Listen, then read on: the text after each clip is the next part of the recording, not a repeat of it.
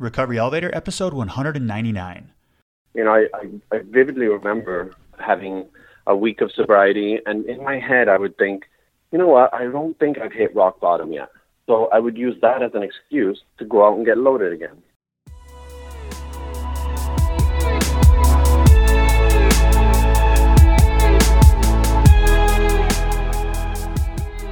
Welcome to the Recovery Elevator Podcast. My name is Paul Churchill. Thank you so much for joining us. On today's podcast, we've got Asaph. He's thirty-seven years old. He's from Windsor, Ontario, and he's been sober for six weeks and four days. Guys, I am excited to announce on January first, two thousand nineteen, we'll be launching our third private confidential Facebook recovery group, CafeRE. The name is yet to be determined. But if you'd like to get this year started off right, all signups starting January first through the entire month of January are going to put into this new exclusive group. All groups have access to the forum, but we keep the Facebook groups small to ensure intimacy. Guys, I'll be honest. For some people, when they sign up for CafeRE, they might cancel the next day. For others, though, this is a transformational recovery tool. Some people have gone to every single meetup we've put on. They've flown across the country to meet their accountability partner. They're hitting six months, a year, two years of sobriety. These small, intimate, private recovery groups are awesome. I also want to be clear up front and say that CafeRE is not a thirty-day alcohol-free challenge. CafeRE is for people who have reached the conclusion that they like to move forward in life without alcohol. Again, this new group is opening up January first. If you sign up beforehand, you'll be added to either CafeRE or CafeRE Blue. But all new registrations from January first to January thirty-first, two thousand nineteen, go to this new group. It's going to be awesome. And before we get started, there's a podcast all of you guys need to listen to. Uh, Russell Brand has a podcast where he interviews Doctor Gabor Maté. I think it's Under the Skin. I think that's the name of his podcast. But Doctor Gabor Maté is just an addiction guru. He nails it on so many fronts. I had several people send me this podcast. Go out and listen to it. I love that guy. Both of them are doing great work in recovery. Okay, let's get started. In this episode, I'll cover why gratitude is a recurring topic, what gratitude is, one big thing that we always need to be thankful for, how to cultivate this mindset of appreciation. We'll cover some strategies on how to be grateful. We'll cover why gratitude is good for our brains. And after the interview with Asaph, I'll paint a really cool picture for you. Basically like the ultimate gratitude scenario, which I'm excited to talk to you guys about. So stay tuned. This is going to be a great episode.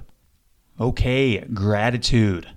This at first glance is an easy concept or topic to cover, right? Well, that's what I thought, especially when I first began my journey into sobriety. I thought I had it figured out. Be thankful of things in life, especially the small things. Okay, got it. Attitude of gratitude. Consider this tool sharpened and inserted into my recovery tool belt. As Jay-Z would say, on to the next one. But this is a topic in recovery that continuously needs to be covered, which is difficult for a guy like me.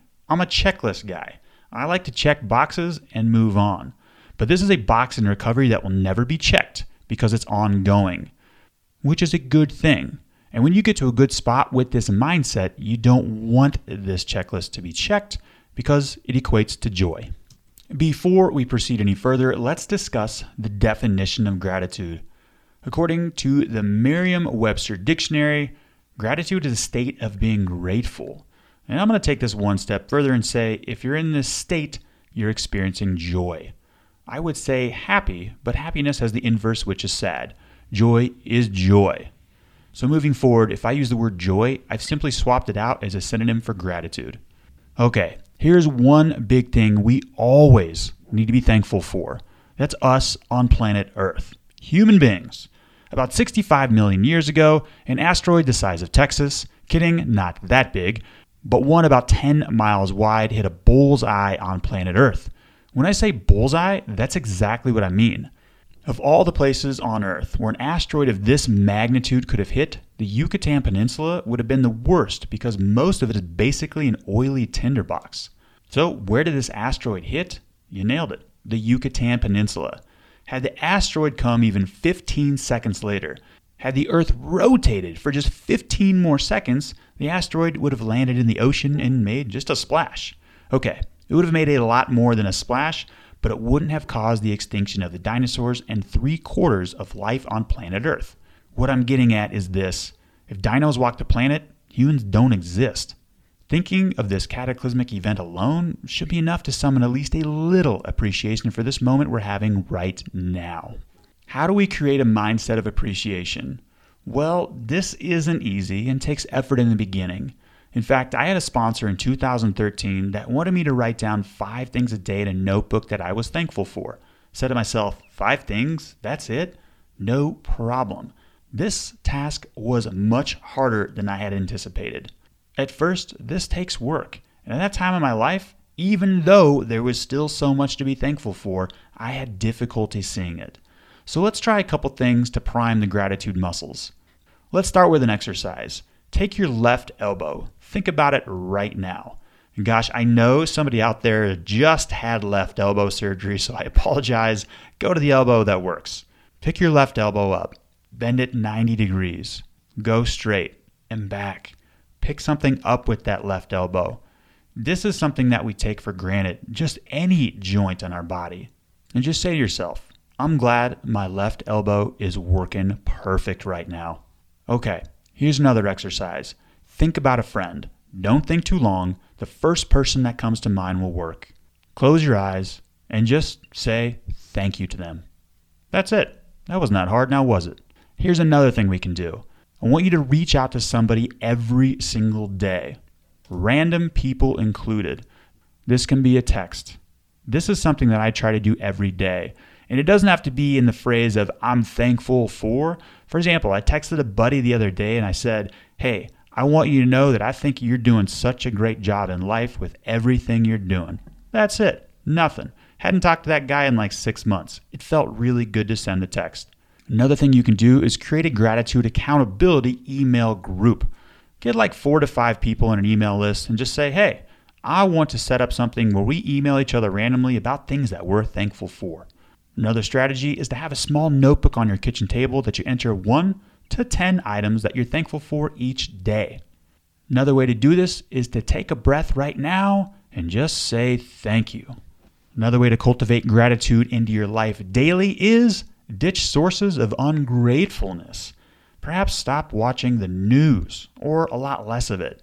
Throttle the intake of social media. Spend less time with a guy who always says, man, the weather sucks right now, and spend more time with the person who says, wow, today is a beautiful day. It turns out that gratitude is good for our brains. For those of us who did not pay attention in biology class, the hypothalamus is the part of our brain that regulates a number of our bodily functions, including our appetites, sleep, temperature, metabolism, and growth. A two thousand nine National Institute of Health study showed that our hypothalamus is activated when we feel gratitude or display acts of kindness. This research on gratitude means that although it might be hard to believe, that we literally can't function without grace. This is a powerful thought. We are wired to be a grateful species. It's time we embrace this. But gratitude is also addictive. Another one of those benefits of gratitude that research has discovered. Turns out that acts of kindness and feelings of gratitude flood our brains with a chemical called dopamine. When we are truly grateful for something or someone, our brains reward us by giving us a natural high. Because this feeling is so good, we are motivated to feel it again and become more inclined to give thanks and also to do good for others. When it comes to creating this mindset, which it is, we want to focus on the action and forget about the results. At first, for most of us, this is going to feel like a lot of work, but within time, we are aiming to cultivate a mindset where appreciation becomes second nature with everything, especially the small things.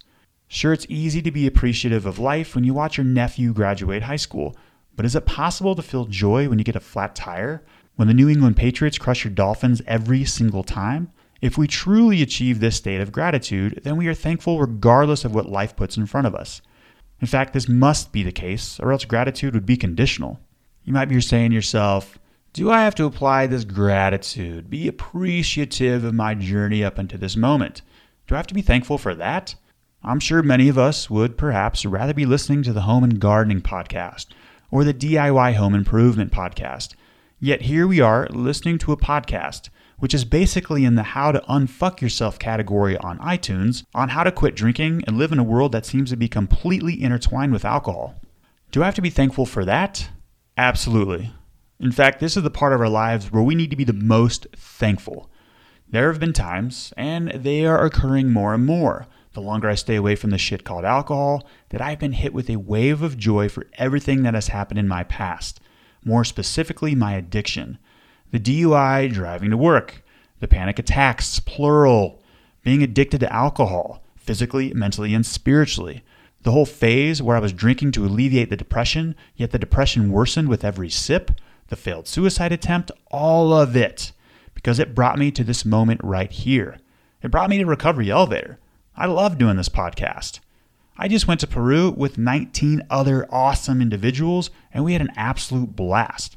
But even apart from Recovery Elevator, my journey has brought me to an incredible place. It's given me an amazing life. Of course, I'm thankful for this journey, but what I missed along the way is that I needed to be and could have been thankful for the journey, even during the muckiest of times. I'm pretty sure I just made that word up. It is possible and even necessary to be appreciative of the bad times as well. Gratitude isn't a modern-day swipe right or swipe left app where we get to pick and choose what to be thankful for. We have to find joy in everything. I'm going to repeat myself. Everything. The good, the bad, and the, uh, I forget the third one is. The good, the bad, and the uh, unpleasant. Yep, that's it. Nailed it. And once again, after we hear from Asaph, I'm going to do my best to paint a picture of gratitude for all of us. Okay, enough out of me. Let's hear from Asaph. Asaph, how are you? I'm well, thank you, Paul. Yeah, great to have you on the podcast today. Asaph, let's get right into this. How long have you been sober? Uh, this time around, I have been sober for six weeks and four days. This time around, you, me, and about ninety-eight percent of other interviewees. That's the common theme here. I love it. We all get another chance unless we push it just a little bit too far, which is the only line we can't come back from. So before we get any further, Asaph, give listeners a little background about yourself. Maybe where you're from, what you do for a living, your age, do you have a family, and most importantly, what do you like to do for fun?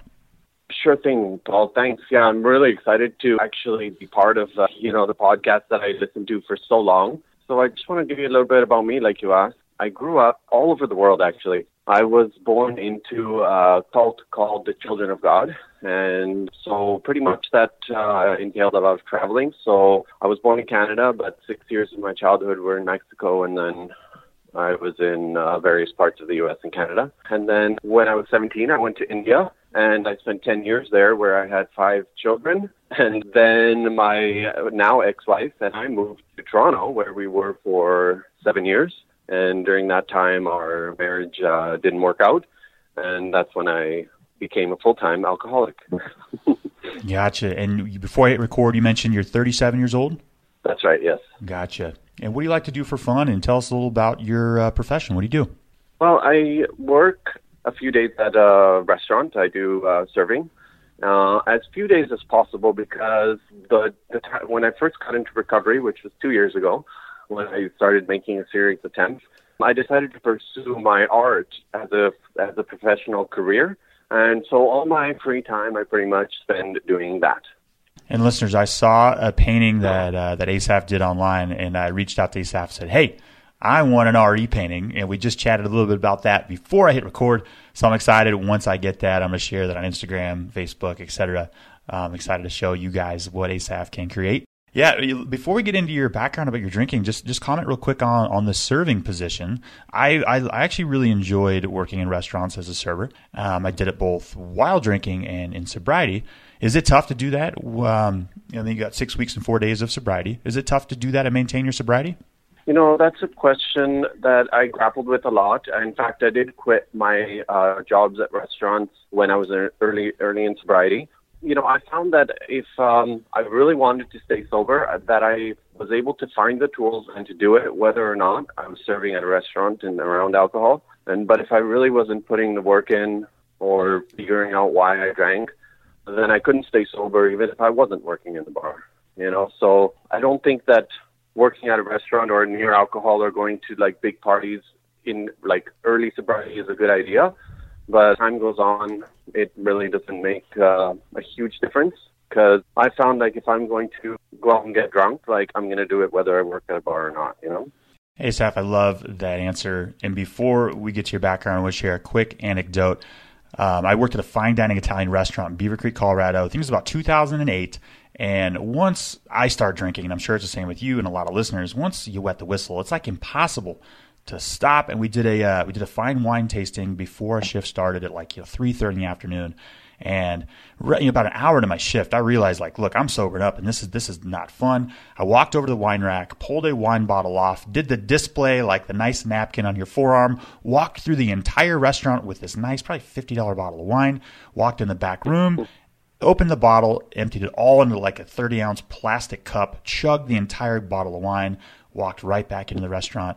You might be an alcoholic if I sobered up um, probably four years later. Jesus criminy. But Asaph, uh, give us a little background about your drinking. Tell us about your drinking habits, when you started, when, when you first realized that, man, this is an issue. And yeah, I'm excited to hear more about it. Well, thanks, Paul. You know, I... It really crept up on me. And, and first of all, I, I'd like to say that, you know, I really, I really did believe that I was somehow special, you know, like when, when negative things uh, started happening in my drinking, I, I blew them off, right? I pretty much minimized them. You know, my, my relationship with alcohol was compressed into a shorter time frame because, you know, my upbringing Uh, in this cult, there was uh, very little drinking allowed. So I had never been drunk until I was about probably, gosh, I must have been thirty-one years old. Uh, I had only been drunk one time. But at that time, my marriage fell apart and I pretty much hit the bottle really hard. Uh, and in hindsight, I'm grateful that I got my, uh, I hit the, I went, I went to my bottom, I guess, quickly so that I could uh, then get into recovery or, uh, or I'd probably still be, still be drinking today. Mm-hmm. But yeah, I think I, I got lost on uh, on a tangent there, but uh, I don't remember what I was answering actually. No, you're good. You're good. So if I heard you correctly in the intro, you said you have five kids with with, with your now ex-wife. Yes. When you lived in India, is that correct? Yeah, that's and, right. Yeah. And all this time you were you were you were in a in a cult or, or in in a social structure where drinking was was just not okay, right? Correct. Yes. And so the first time you said you got drunk was at age thirty-one.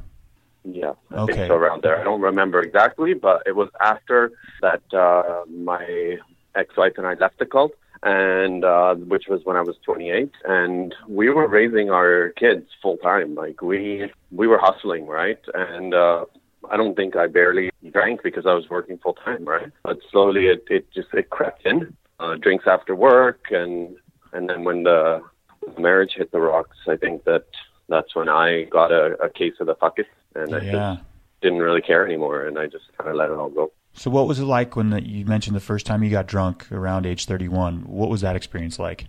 You know, unlike uh, I, I've heard a lot of people describing that first time being, you know, uh, like something incredible. I don't really remember my first time, to be honest. But I remember the overall sense of alcohol being like a guide that was like taking me out of like a past where I was, you know, controlled by people or perceived that I was. And it just gave me this freedom to like be myself, you know, and that was the general, the, the general kind of feeling that I have on my early drinking days, right? Like I could socialize. I didn't, I was no longer awkward. I could talk to girls and um, just be myself until, uh, well, until it wasn't me anymore, I guess.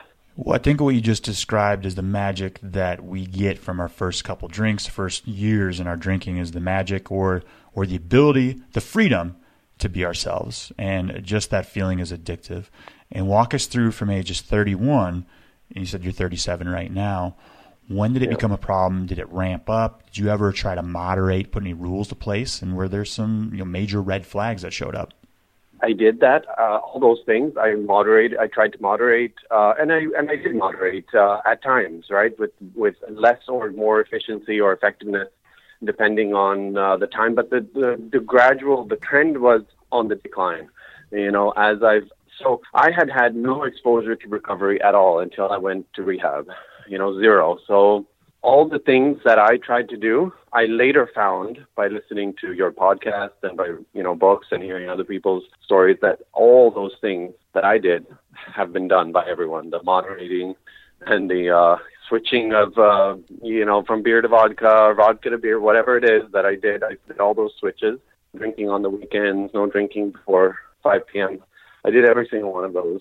But, you know, the, the booze, the inertia from the booze was more powerful than all of those things. I didn't have a big enough reason to really quit, so I never did. I just wanted to bring it under control.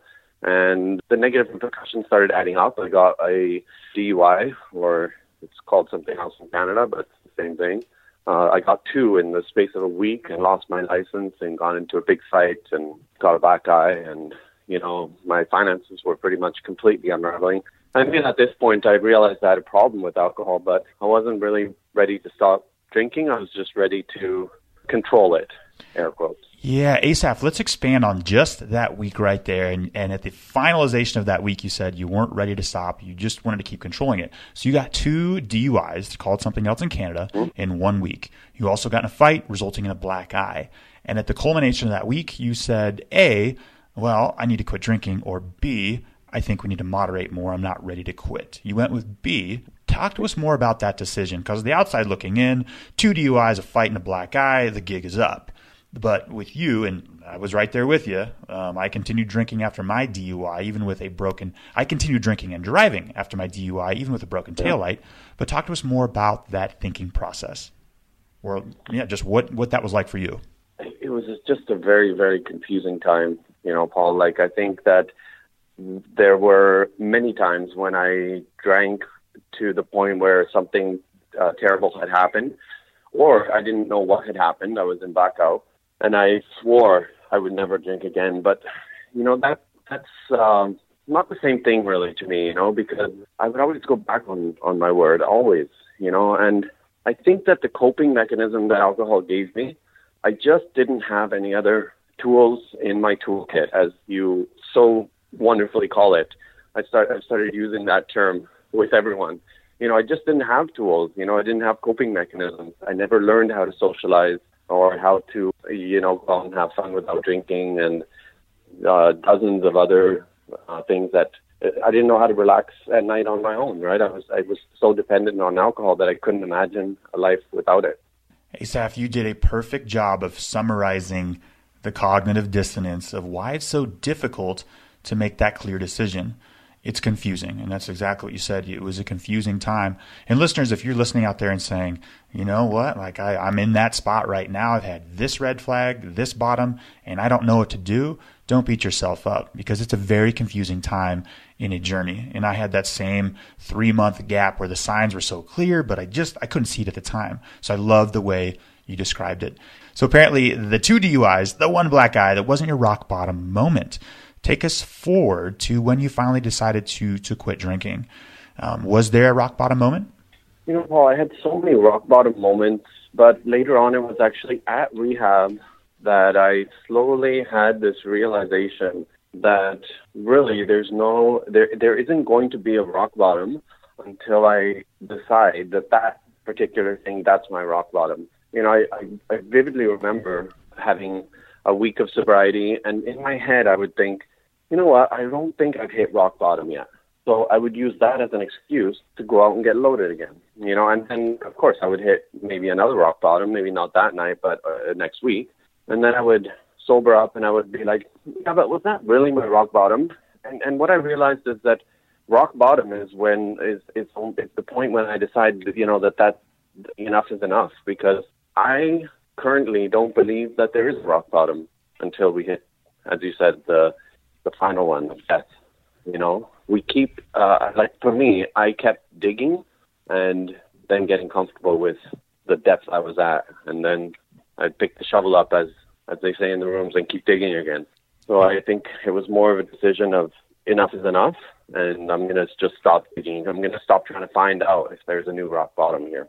Asaph, I love how you described that, because When I first started the journey, I thought rock bottom, it looked like a painting on the wall, or, or, or looked like flashing lights. It looked like bankruptcy. It looked like divorce. It looked like all that stuff. But what you're just saying is rock bottom is what you make out of it. That's what you make of it. And your rock bottom can be anything. Your rock bottom can be a, a tummy ache and a headache, right? You can just say, look, I'm done. I'm ready to move forward. So I love how you describe that rock bottom moment. It doesn't have to look like we, how we see it on T V, how we see it in the movies and things like that. You can just stop digging at any time and go ahead and take the stairs back up. See what I did there? and, uh, yeah. So how did you, you're like, yeah, yeah, good one, Paul. So how did you do it? How did you quit drinking? So, you know, I, I can't take as much credit as I, as my ego would like me to. Uh, you know, my, my sister, uh, had gone through recovery, and uh, she pretty much, she tricked me into into getting into recovery, you know. She actually, you know, called me up where I was, and she said, listen, like, you need to kind of uh, pull yourself together. But she didn't say, hey, you need to go to rehab, you know, that, uh, I wouldn't have listened to that, and I think she knew that. And, you know, she told, she presented it more as a place to take a little break, and, you know, yeah, sure, some people go there who are alcoholics, but, you know, other people go there too who, like, just, you know, need time to think and whatever, whatever, right? So she painted a picture for me, and I decided, you know what, I'm going to do it. So I went in. It was a three-month uh, residency program, live-in, mm-hmm. and I signed up for it. And I think that through that process of going through that uh, and the time that followed it, you know, was like a slow and very gradual awakening to the fact that this thing, alcohol, has, you know, it was, it was wonderful in the beginning, you know, and then as, as they say in the rooms, it was, it was wonderful, but still now it had its problems. And then it was just problems, you know.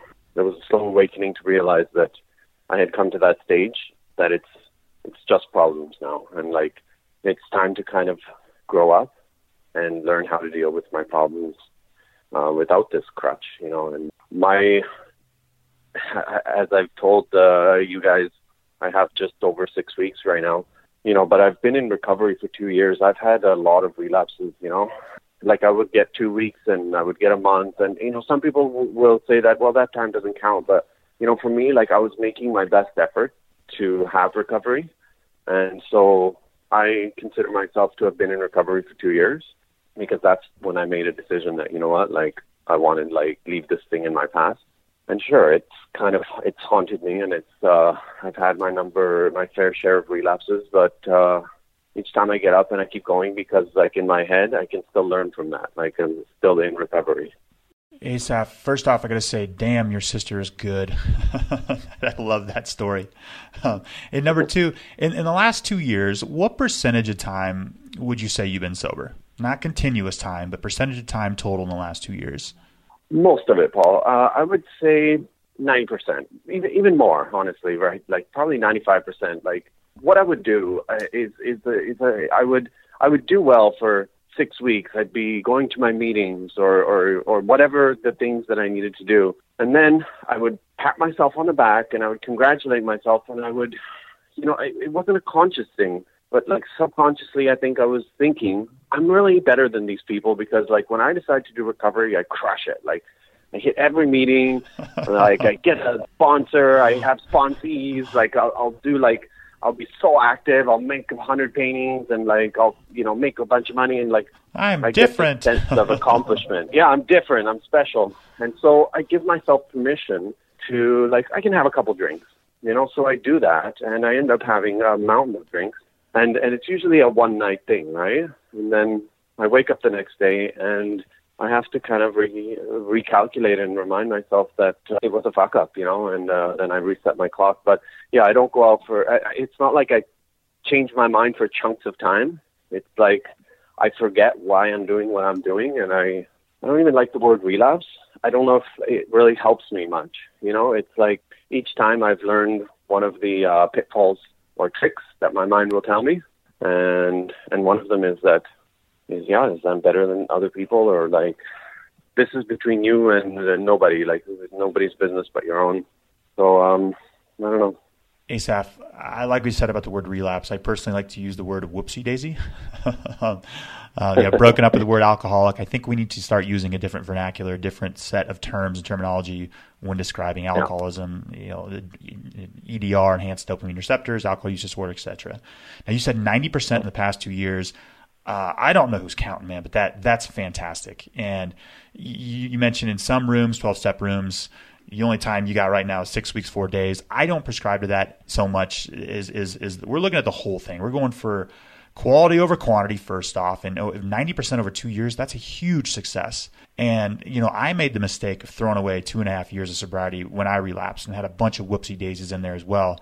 But you and me both, like, we got to look at the bulk of our recovery work and say, damn Asaph, damn Paul, nice job. We're both in like the ninety percent range. Um, and currently, you know, I'm on a, I'm on a great stretch right now, but I can't discount, and you can't discount, and listeners can't discount all that time before that they've had sober and then had a whoopsie daisy, because it's all part of the journey. And like you just said, you learned some valuable lessons through the way. You know, what what are some of the lessons that you learned after relapse, after a whoopsie daisy, that you've applied to this run at sobriety? Well, you know, the the really first thing that actually comes to mind is, you know, I think it made a huge difference. Although I can't, I can't really pin, I can't be one hundred percent sure, but I'm almost sure. So I'm going with it. And that was that I picked one person to be one hundred percent honest with about me, like one hundred percent vulnerable. Because I realized at some point that they, there was, it was always this talk about honesty. And, and in my head, you know, in, in like in books about recovery or in meetings or whatever it was, and in my head, I'm like, yeah, but I don't really need to be completely honest with anybody. Like, this is my private affairs inside of my head. But I found that if I did that, then I was kind of locked inside the cage of my head a little bit, you know, and that it felt stifling and frustrating. And but eventually I picked one person to be completely vulnerable with, and I found that that was a real key for me personally. Yeah, Asaph. And at this time in the interview, we're going to insert the word accountability. I agree one hundred percent. So who is this person that you burned the ships with, that you were one hundred percent accountable and honest with? Uh, it was my dear sister, you know, and it started with her. And I found it was it was, it was contagious in a good way. You know, once that I was open and transparent and just myself with one person, then I could more easily do that with other people to, to where now I feel most of the time I'm almost completely transparent and myself with most people. It was a positive uh, contagion. Yeah, and so recovery can be confusing. The more vulnerable you get, the more powerful you become. And there's about a hundred other of those examples in sobriety, which is it's with their and they're fun to learn. But you mentioned that it's contagious. You became more confident in this journey, and you started to open up with more and more people. Is that what I'm hearing? Yes, exactly. Yep. Gotcha. And so, what does a typical day in your recovery look like today, Asaph? Right now, Recovery Elevator is one of my uh, key, one of the key components of my of my sobriety, and the reason it works really much better than any other tool. Not better, it's just it's it's a tool that's working for me right now because I can post my current status, where I'm at inside my head, twenty-four hours a day, seven days a week. You know, I found that it's not anybody else's fault, but when I was about to relapse, I didn't want to pick up the phone because buddy's sleeping or, you know, this person is, I don't know what they're doing. The the heavy phone syndrome would kick in. And I just found that the ability to just post it, you know, onto like a, a, a bunch of, a, a group of people who could all respond or none of whom, you know, uh, the, the ones who are busy aren't going to respond, and that's okay, someone else will. So the Facebook group, and then I keep like a, a, a close group of friends too, right? Like from recovery. And I uh, I know that if I'm heading to relapse, I'm going to pass a few stations first. And one of those stations is feeling isolated and not feeling like talking to anyone. So I, I, I you know, I, I'll post on, on the group, and that often gets me open enough to pick up the phone and uh, call someone and, you know, stop at that station and, and, and, you know, go back kind of thing. Yeah, I liked how you you kind of referenced the baby steps. Like you post, you can do it at your own leisure in your own comfort of your house. And I like how you said you post about what's going on in your head. And then you get some feedback on that. And then it leads you to kind of that in-person network. It talks about how important it is to have actual human beings connected with you in your home city, which it sounds like you have, correct? Yes, absolutely. The the rehab that I went to is uh, is in my city. And well, I moved here to go to rehab. Originally, I hadn't planned to live here. But after spending so much time with these people and not really having roots deep enough to pull me back anywhere else, I decided to, to stay. And I think that, uh, you know, it's, it's, that's a very interesting question, Paul. Like, it's something that philosophically fascinates me, is how, as human beings, we need contact with other human beings. And I found that to be very true in my recovery, but also for even just the sake of sanity. You know, I, I, I'm like, my default setting is alone at home in my room, and previously with booze. But if I If I don't have enough human contact, then I think I start to lose a perspective of why I'm doing anything in, in life and, you know, who are the people that are affected by me. So I believe it's very important for not just recovery, but to lead uh, a, a, just a happy and positive, uh, productive life. It's the more human contact, the better. I agree one hundred percent with that. And, and Asaph, referring to the quote, "Drinking is but a symptom," do you know the why in your drinking? Do you know why you drink? Wow. I don't know. I, I'm sure that it's, it, it can be pinned down to one thing, but I, I more see it as it was my coping mechanism for for everything. You know, it started as uh, a tool that I would use to socialize or to uh, go to sleep at night. And, and it was just a tool I picked up, and it was harmless enough in the beginning, but since it was getting the job done, I, I just applied it and started using it uh, for everything. And yeah, I'm not sure, uh, Paul. I'm not sure if I can really, I feel that I should be able to answer that question. Maybe that's a goal to work towards, but um, I don't know if there's any one thing that I can pin it to. Yeah, Asaph, I'm a firm believer of letting the past die, and I'm a firm believer of letting the past die hard. At the same time, there is a why, I think, for a lot of us, and I wasn't able to really discover my why until about year three. It took a while, but uh, it'll just show up when you're ready to get there, if if that ever happens. So, um, yeah, I don't think it's it's super imperative that you dig and dig and dig, because um, you know, you're then you can the brain can kind of go in weird spots. But yeah, just a question that I sometimes throw out there that I find fascinating to ask. And uh, what have you learned about yourself in this recovery journey, Asaph? Oh boy, just so much. I think that, you know, my recovery is very closely tied as well to me really just entering into the world, period. You know, like my upbringing having been in complete isolation, you know, my drinking was, was my attempt at discovering the world that I was launched into, you know, but I quickly discovered that it was like, it was a very, it's a quite a small box actually, you know, the, the, the booze box. it felt it felt enormous when I went into it, but it quickly became like very claustrophobic.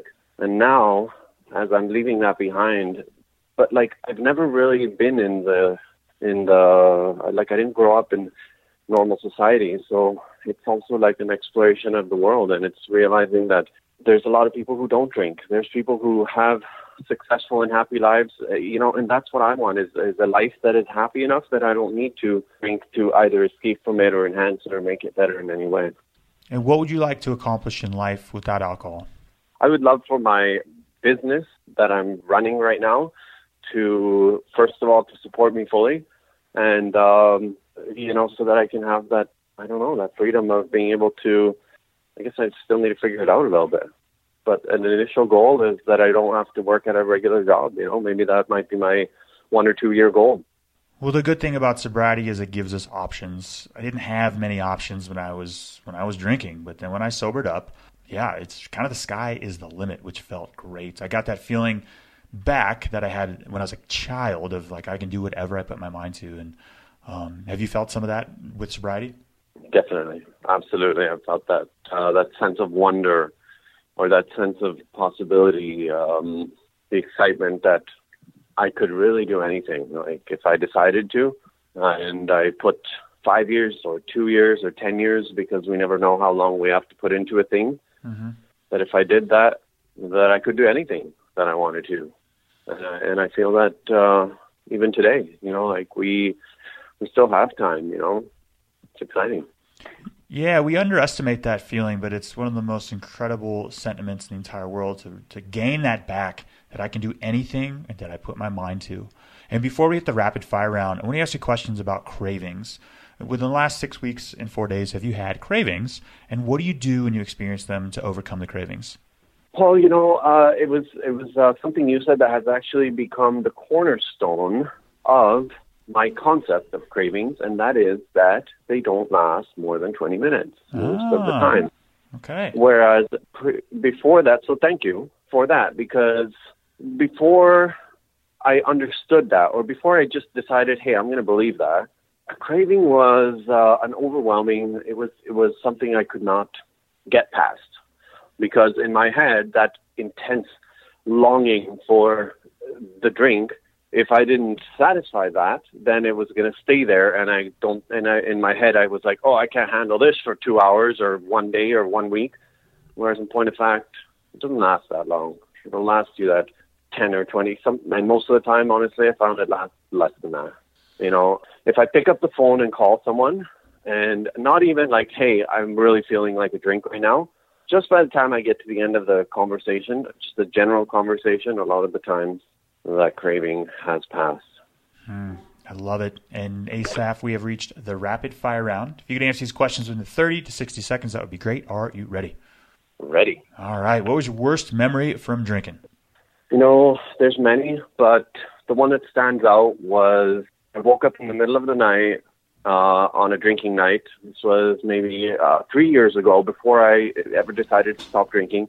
Middle of the night and completely drunk, but not drunk enough to be passed out. And there was a bottle of vodka next to my bed. And I knew that I was under the complete control of that substance. I wouldn't be able to go back to sleep without it, and I wouldn't be able to function the next day without it. And that sense of complete powerlessness was very demoralizing. And when was your aha moment indicating that the gig was up? Well, I think it was, I, I'd have to say it was in hindsight. You know, like when I lost my uh, driving license, it wasn't at that time. But, you know, a few weeks later when I looked back on that and I said that, wow, you know, like not only did I lose my license, but something worse could have happened. I could have killed someone. And I think it was around that time when I was like, you know what? Like, this was actually serious. Like, it was um, a gradual aha. Yeah, I like how you describe that, because, you know, the, the, the moments can happen in the past, but we can have an aha moment in the present based off past moments, because once the data points, we get enough of them together, we can hit that realization far later. I love how you said that. Yeah. And next question, Asaph, what's your plan in sobriety moving forward? You know, right now, what's working for me is what I'm going to continue to do. Uh, which is primarily the uh, Facebook group, the CafeRE. So right now in my life, I have two or three people who look to me for advice or help.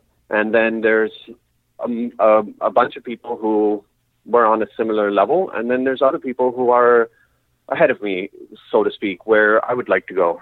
And and I think I try and keep that kind of a mix uh, in my life. And, and books are, are huge for me, actually. Uh, recovery memoirs are like have been amazing. Some of the ones you recommended, I, I read a huge amount of books. So, what yeah. are what are some of your top recovery books? You know, I think uh, A Million Little Pieces was one of the first I read. It was just stunning, by James Frey. Mm-hmm. Uh, Glass Castle, uh, Jeanette Walls, uh, My Fair Junkie. Uh, most of these, actually, I I think that. The ones that I've read recently have been recommended on your podcast. And the moment I hear one recommended, I go out and I, I grab it, and I usually listen to it in like audiobook style in one or two days. Yeah. And in regards to sobriety, Asaph, what's the best advice you've ever received? You know, I think it's something that uh, I was talking about before. It's just such a powerful statement. It's that, for me it is, right? It's just, it, it's it's that idea that you can put the shovel down whenever you want to, in terms of hitting bottom, hitting rock bottom. And what parting piece of guidance can you give to listeners? you know, it was just yesterday that somebody asked me, he's like, oh, I don't know if I'm an alcoholic, bro. And he was, he was having a drink, and but he was feeling conflicted about it. Not in recovery, but just, uh, you know, in the course of the work that I do. And I said, well, alcoholism is not a thing that you, like, you're not either yes or no. That's for you to judge. But I think that, you know, one of my, I want to go back for a sec. One of my aha moments was actually when I went to Google and I said, am I an alcoholic? And I answered yes to all those questions.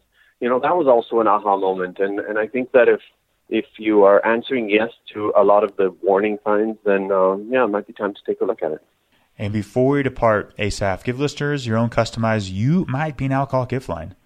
You might be an alcoholic if you know you're, you're having a problem with drinking, but you wake up in the middle of the night and you drink anyway because you can't face the idea of not drinking yet. Yep. I've been there before, but I'm so glad that we are both past that point in our lives. Asaph, thank you so much for joining us. I cannot wait to see my recovery elevator painting and R E uh, on a canvas. I'm excited to get that. Thank you so much for sharing your journey with us today. Thanks, Paul. It was a privilege. Thank you. Okay, I'm going to paint a hypothetical situation that, oh my gosh, if this could ever happen, would be so incredible. And I would like to be this guy. So I'm going to put in my official petition to the universe. I want to be this guy. Imagine a venue that holds all seven point seven billion people on this planet. Let's just imagine like a large football or soccer stadium. We're filing everybody in there, and we've never done this before, so we're just kind of winging it. We've got Zimbabwe sitting over there. We've got Mexico sitting over there. And as the stadium starts to fill up, we see a couple issues. Number one, Brazil brought way too many annoying red vavuzelas, those horns that you hear during the World Cup. And then we start to see China arguing with Italy. Italy's saying, we invented pasta, but China's like, nope, we did in twelve seventy-one. We have proof, yada, yada, yada. So we get together and say, all right, everybody out of the stadium. Once we're all in the parking lot, they say, okay, just go sit with anybody you like, no assigned seating. If you like reggae or Bob Marley, go sit next to a Jamaican. Just mix with everybody. We're all human beings on the same planet. So all seven point seven billion people shuffle back into the venue. We all are seated, and hey, this is working out for the first time ever. We all understand we're there to recognize somebody, somebody that we are so thankful for, for doing what they do. Again, I would love to be this guy. I go out on stage and say, all right, everybody, help me welcome to the stage this person, thing, entity that has basically been the most awesome thing ever. They've put up with a lot of B S from mankind. Let's hear it for planet Earth. I don't know if planet Earth would send a proxy, how planet Earth would walk across the stage, how it would actually receive this award, but you get the point. The idea for this segment of the podcast came to me on day one of the Inca Trail and the Recovery Elevator Retreat to Peru. It hit me. Man, this is one cool rock we are living on, and I'm so thankful to be a part of it. Okay, Recovery Elevator, we took the elevator down. We got to take the stairs back up. We can do this.